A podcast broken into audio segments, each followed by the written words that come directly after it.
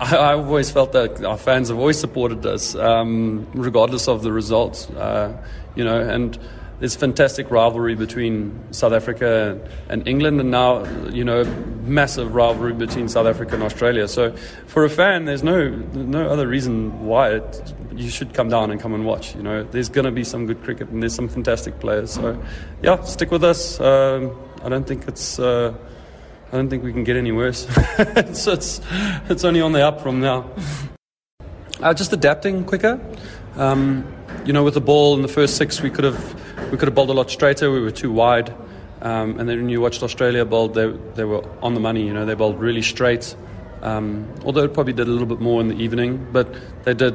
They bowled in the right place, and, and kind of showed us how to bowl in the first six, and um, and made it tough for our batters. We, I feel like we probably allowed their batters to, to get going.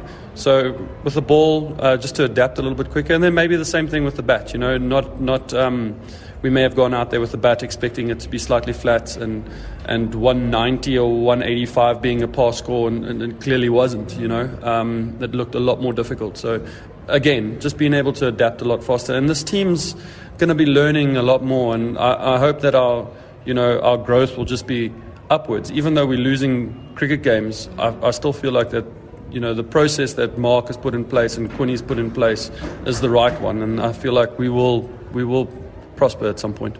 Well, it's lovely to have guys like um, KG back and, uh, with the ball.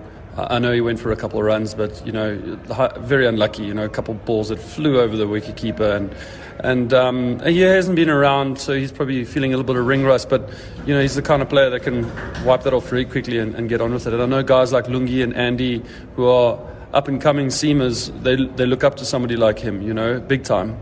Um, so it's great to have him in in the squad. Um, and then there's just a bunch of other guys that are like that that you know like Faf uh, that come with uh, like real presence.